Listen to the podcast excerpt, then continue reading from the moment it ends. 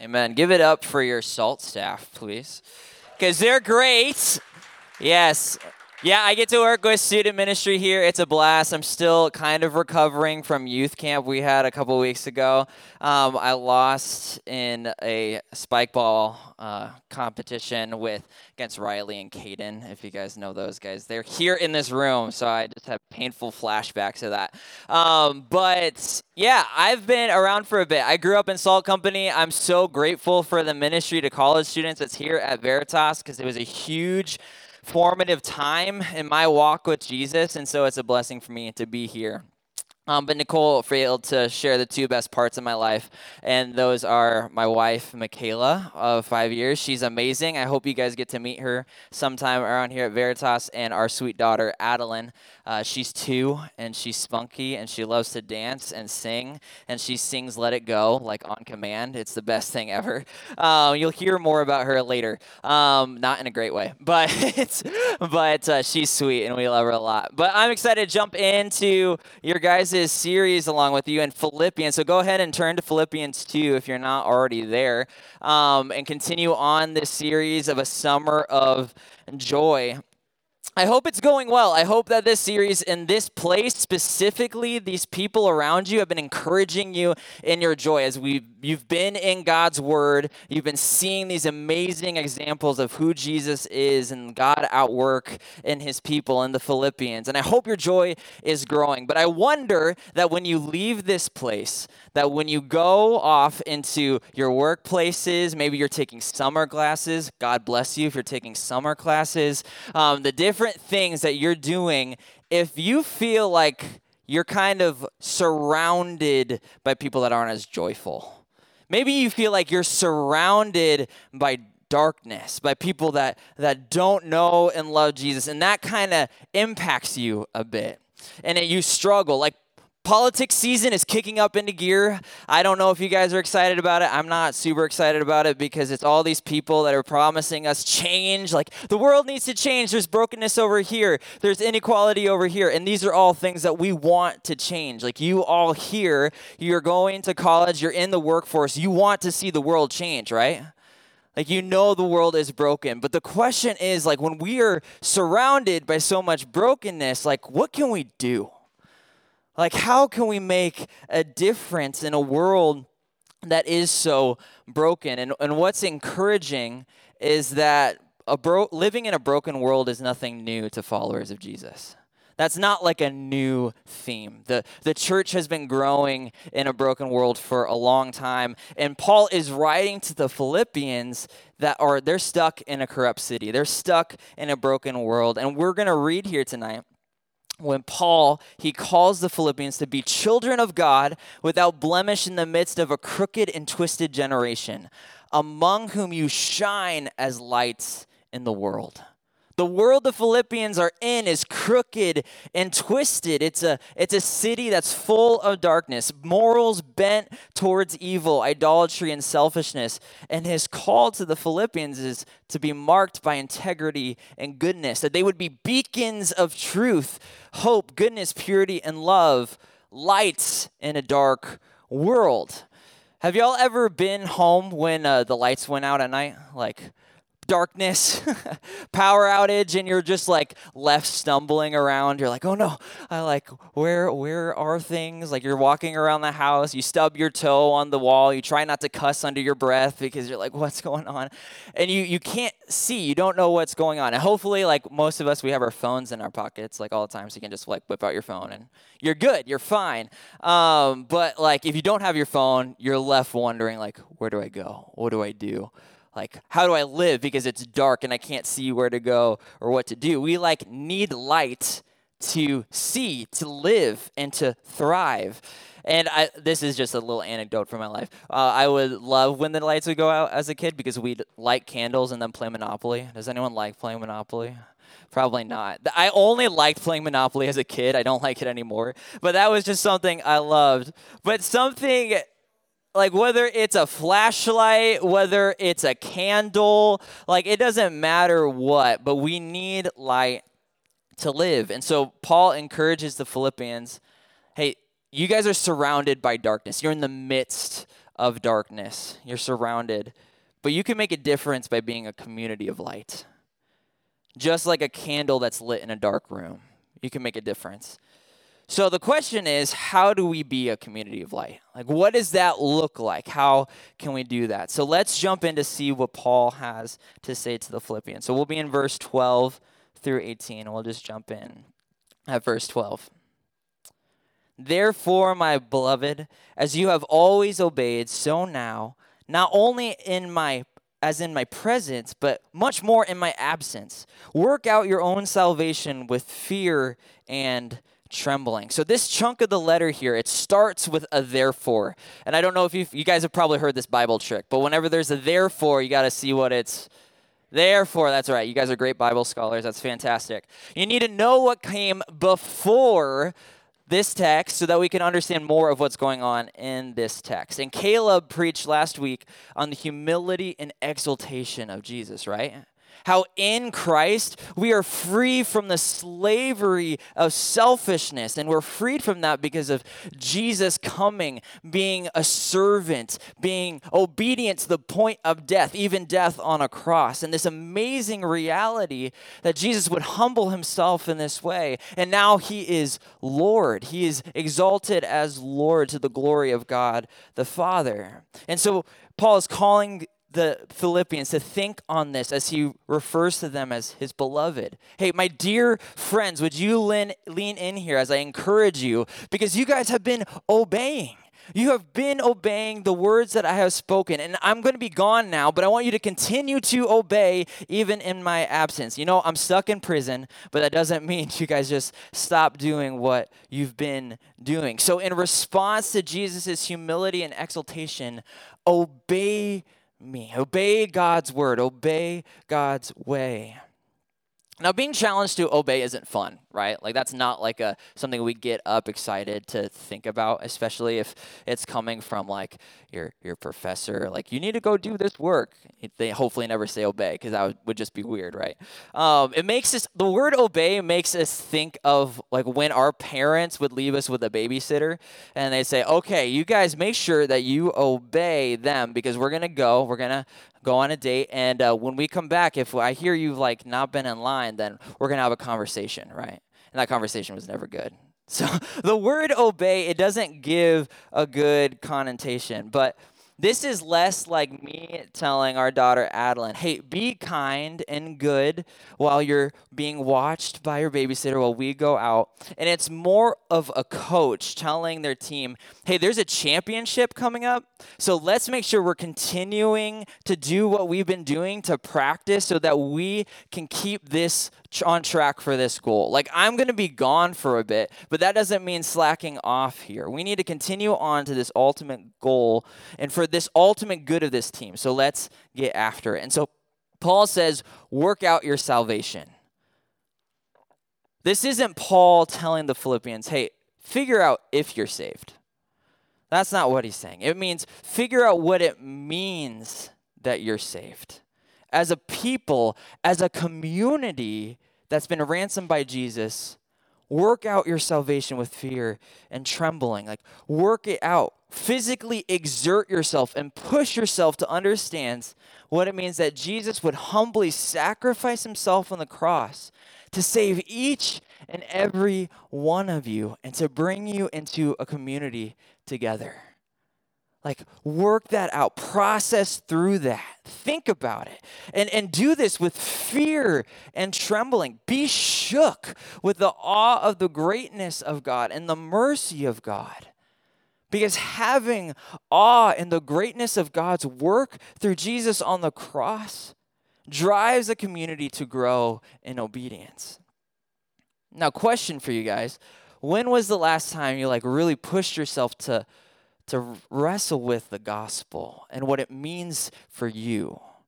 When you stopped and were like, man, how does the gospel like impact my life right here, right now, today? In this in this situation, when I'm feeling angry, when I'm feeling sad, when, when was the last time that you just stopped and like wrestled with the, the greatness of the gospel for you and then for your community, for the people around you?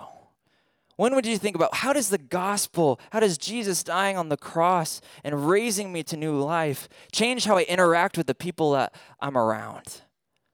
And really wrestled with that. And maybe it's been a while. Maybe that's not been, oh boy. Woo, we're good. Can you help me, brother? Thank you. Let's go, John. Give it up for John. All right, pause that while I figure myself out again. Oh boy. One, one, two, three, nine, four. I'm almost there. Almost there. Thanks, John. John, you're a great dude. Thanks for your help. All right, we'll try this again. I'll try not to kick this off the stage. All right, cool. When was the last time? And maybe it's been a minute. Maybe it's been a minute since you like really wrestled with the gospel in those ways. And maybe that has led you to being lax in your obedience. Maybe it's made you content with the way that you've obeyed God so far. So, like, you feel like you followed God's word enough. You're living Christ like enough. And you're just, you're content that you're better than last year, which is good. We praise God for the works of trans- transformation that He does in our life. But then maybe we've gotten to a point where it's like, ah, I don't really need to push myself further. Like, I don't need to keep wrestling with this gospel to see how it impacts my life. And if you feel like either of those areas resonate with you at all, um, how has that impacted your walk with Jesus? How has it impacted your joy in Jesus? And how has it impacted your relationships with people in your community? If you felt like, you know, like I've I've gotten I've gotten far enough. Like I'm sanctified enough. I'm holy enough in these areas. Guys, we, we can't grow content with our obedience. We don't stop growing in our light in being Christ-like until we've come to the measure of the stature of the fullness of Christ, as Paul says in Ephesians. And let's be real, we're just not there yet. You're with me, right? We're not we're not there yet. There's there's some really incredible people in this room, and I'm really encouraged by so many in this room. But we're we're not there yet. We're works in process, and we want to continue to grow to obey God's word, to be more like Jesus, because Jesus is the ultimate light of the world, right? That's that's what he says. He's the light of the world, and so we grow in obeying His word, so we can be a community of light. And so our first kind of landing point here is a, a, community of light obeys God's word in awe of God's work. We, we obey God's word by being awe of what he's done th- through Jesus. So that way we can be a community of light. But the question is then, okay, sweet, um, that's, that's a way to be a community of light, obey God's word, but what does this obedience look like? What, is, what do we do? So let's read verses 14 through 18 now and keep on going. Paul says, Do all things without grumbling or disputing, that you may be blameless and innocent children of God without blemish in the midst of a crooked and twisted generation, among whom you shine as lights in the world, holding fast the word of life, so that in the day of Christ I may be proud that I did not run in vain or labor in vain even if I am to be poured out as a drink offering upon the sacrificial offering of your faith. I am glad and rejoice with you all. Likewise, you should all be glad and rejoice with me. So, Paul gets going this section with do all things without grumbling or disputing, that you may be blameless and innocent. So, like, no muttering under your breath, no complaining about people who bother you, no disagreements or petty fights. That sounds tough. Is anyone is anyone in the room here like, man, that sounds kind of hard because I complain a lot. Now I know there's a few of you guys in the room that um you're just like super godly and like we all know who you are. You like never complain about anything. You never get into a fight. And that and that's awesome. That's incredible. But the rest of us in the room are like that's tough that's tough when things are going on, especially when we think about like, okay, um, I'm trying to think about how I could do that just around my friends or my coworkers or my roommates and my my parents when I'm with them or my family. And Paul is calling the Philippians, hey, don't don't do that, but be blameless and innocent, have integrity, be above reproach, set yourselves apart from the world. And I actually think this is kind of encouraging that Paul is bringing this up because it says something about the church in Philippi. It, it tells me that, man, they're still growing too. Like they're dealing with conflict in not a great way. And Paul is having to write to them to tell them, hey, this is what you guys need to do to continue to obey God's word. And it's tough, but we're works in progress. God's working in us and on us. And he gives this charge to them because it's important for them to do. It's important for their, their witness as a community who obeys God's word, for them to be a community of light who practices what they preach. Last week, you guys read that they were to count others more significant than yourself. So if that's something that the church is preaching, count others more significant than yourself. And then the church is getting into all these fights about like the color of carpet and the loudness of music and like getting my way or the highway and these different things. Like that would be messed up, right? Like that would be pretty ridiculous. And you guys probably don't really care about the color of the carpet. I'm guessing. Anyone here like really passionate about the color carpet? You probably should care that like our carpets got cleaned this last week because if you were downstairs at all, you saw coffee stains all over the place and it was rough. So we're thankful they are clean now. Um, but that would be ridiculous to care about those things. That's not really what we should fight about. But do you guys struggle with being patient if like people mess something up for you? Or do you guys like are you slow to forgive if someone has wronged you? Or are you quick to complain when things don't go your way? Like just this Saturday, I don't know if you went to the balloon glow. Anyone went to the balloon glow? The balloon glow balloons like didn't come until like nine o'clock, and I was really struggling the whole time not to complain. I, I only had one friend that was there. You guys should check it out this year, but stay till nine because that's when the balloons come out. But I was it's hard to not complain. And guys, we are all people in process. And God, in His grace, is here for us to continue to work in us. And the, it's okay because the church is a hospital for sick people. But it is essential for the sick to know their need for medicine, right? It's essential for the sick to know their need for medicine. Because if we cling to our sickness of sin and anger and self righteousness or selfishness or entitlement, that leaves a blemish on the character of the church. Like, what's the number one reason people typically leave the church today? At least what they'll say. One word, starts with an H hypocrisy, right? Hypocrisy. Because hypocrisy is when broken people are acting like they have it all together and are better than everyone else. And that's a blemish, a tarnish, a mark that distorts the reputation of the community of light.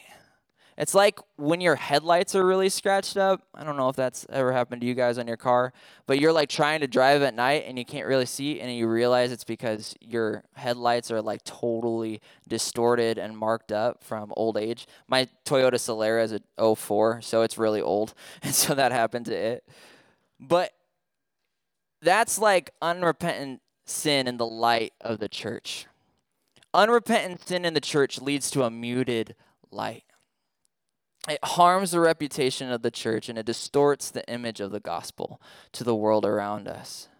And that's why, as a community, we must hold fast to the word of life, as Paul says in verse 16, holding fast to the word of life. And that means that word hold fast means both clinging to the gospel and proclaiming the gospel.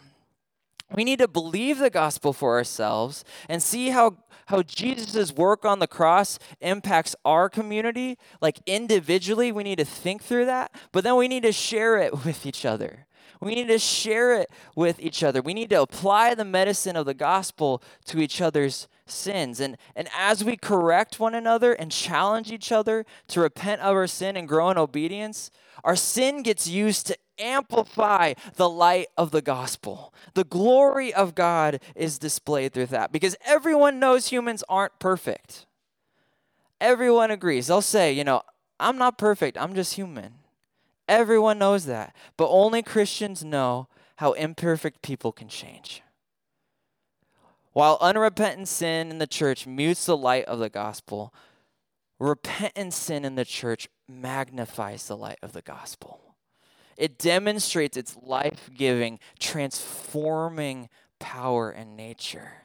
And how amazing is it when we are transformed by the gospel? And we do count each other's other more significant than ourselves.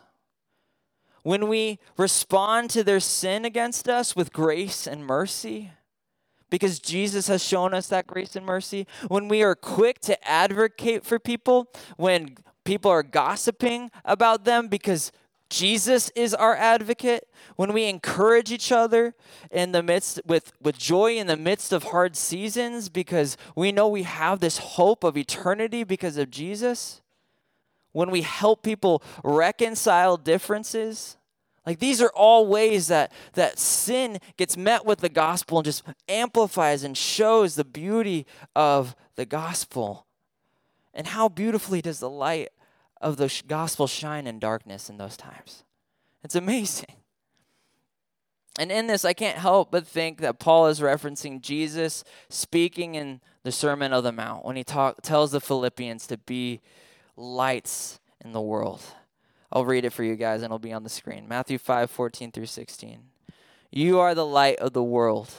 A city set on a hill cannot be hidden. Nor do people light a lamp and put it under a basket, but on a stand, and it gives light to all in the house. And in the same way, let your light shine before others so that they may see your good works and give glory to your Father in heaven.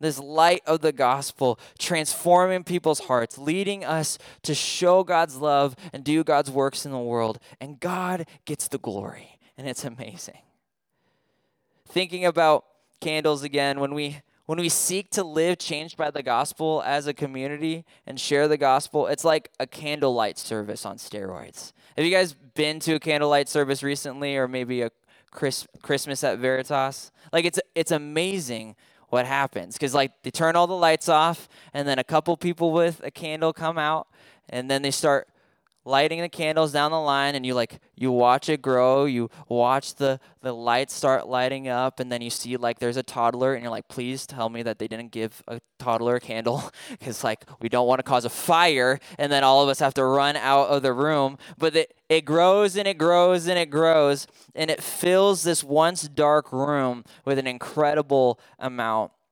of light. And in that we see that like you know one candle in a dark room, it, it shines distinctly, like you see it, but not very brightly. But a sea of candles, it, the, the light just magnifies and it, and it creates a huge impact on the whole room. And that's what happens as we apply the gospel to our lives, to the community that we love's lives, and share the gospel with others. The light of the gospel just grows as it transforms people's hearts and lives, and we are marked by the gospel and not our sin. Instead of a, a blemish of hypocrisy on the church, we're, we're seen as people that, yeah, we're broken, we're in process, but Jesus is transforming us. And my life is evidence of that. And so, in that, we see a community of light seeks to be marked by the gospel to shine in a dark world. A community of light seeks to be marked by the gospel to shine in a dark world for the glory of God our Father, not our own. So, quick review on our quick points. A community of light obeys God's word in awe of God's work and seeks to be marked by the gospel to shine in a dark world. And boiled down into one quick point a community of light obeys God's word to change God's world. But how do we grow in obedience? Like, sure, we're to, to obey, and we see these practical ways that we can obey, but what if we don't want to? Like, what if we really struggle with the desire to obey God's word? Or what if, like, we try and we just struggle to do it. Like we've we've tried in this area and that area of our lives and we just feel defeated and weak because we aren't growing in obedience to God's word. Like what do we do Do we just work harder? Do we just do better, be better, just just work it out? No, the answer isn't found in us just working it out harder. Just work out hard enough and it'll figure it out. The answer is found in God being at work in us. So you might have noticed I skipped verse 3. We're going to jump verse 13. So we're going to read that now. For it is God who works in you, both to will and to work for his good pleasure. It's like it's like Paul's saying here, like my friends, remember how God saved you in the first place. Like God's at work in you. He works in you. Remember how you were lost in the selfishness of your sin? You were dead in your trespasses, but then God made you alive. He made you believe that Jesus died for your sins and was risen from the grave. He, he made that connection in your heart for you. He did that. And the very power that He used to raise Jesus from the grave, He works continually in you to help you live with Him and to obey His word. And if God's power was great enough to raise Jesus from the grave, it's certainly powerful enough to help us obey his word. Amen? Like there's no contest. But it's not just so that you can obey God or will obey God. It's for those things, but it's also so that you will actually want to obey God. Because it says, For it is God who works in you both to will to desire, to have the, the want to obey God's word. And it's kind of like this. This makes me think about Adeline. So this morning, uh, Adeline was struggling to eat breakfast, which is rare because the girl really likes to eat food, like really likes to eat food. But this morning, she didn't want to eat her toast and peanut butter and uh, jelly, and she just would like wipe it all over her face and just make a big mess. But she was like distracted and just wouldn't eat it. And so we want her to eat though, because she gets like hangry mad when she doesn't eat. And it is like the greatest production and craziness ever. Red face, tantrums, it's really intense. And so it's not good for us when she doesn't eat, and it's not good for her either. So in that moment this morning, I'm just sitting there like, I wish I could make her want to eat. Like I really wish I could like somehow get into her heart and help her see why it is just so good for her to eat this food for her well being, for our well being, and that she would know like the glory and the goodness of eating a good breakfast and like starting the day with a good meal. But I can't do that, right? like I'm sitting there helpless and just like, just eat your food. Just eat your food. Please just eat your food. Because I can't do that. I can't make that happen. But that's exactly what God does. Like, that's the crazy, amazing thing that God actually uses the power that He sa- raised Jesus from the dead with to work in our hearts, to change our desires, to, to help us to want these good things for us, to obey Him. Because at the end of the day, it's for His good pleasure his good purposes, his, his good plan for our flourishing and for our life. Because, guys, a, com- a, a, flourishing, thriving community looks like a community who's obeying God's word, is selfless, is in awe of God's work, applying the gospel to our lives and each other's lives, and marked by the gospel. Like, who doesn't want to be a part of that community? And so it's, it's for our good and our flourishing that, that God works these desires out in our hearts and changes our heart. And so when we struggle to obey God's word, we can rest in the fact that we obey God's word by God's power. That it's not from us just working hard enough, doing good enough, being strong enough to obey, but it's by God's power that we can obey. A community of light obeys God's word by God's power to change God's world.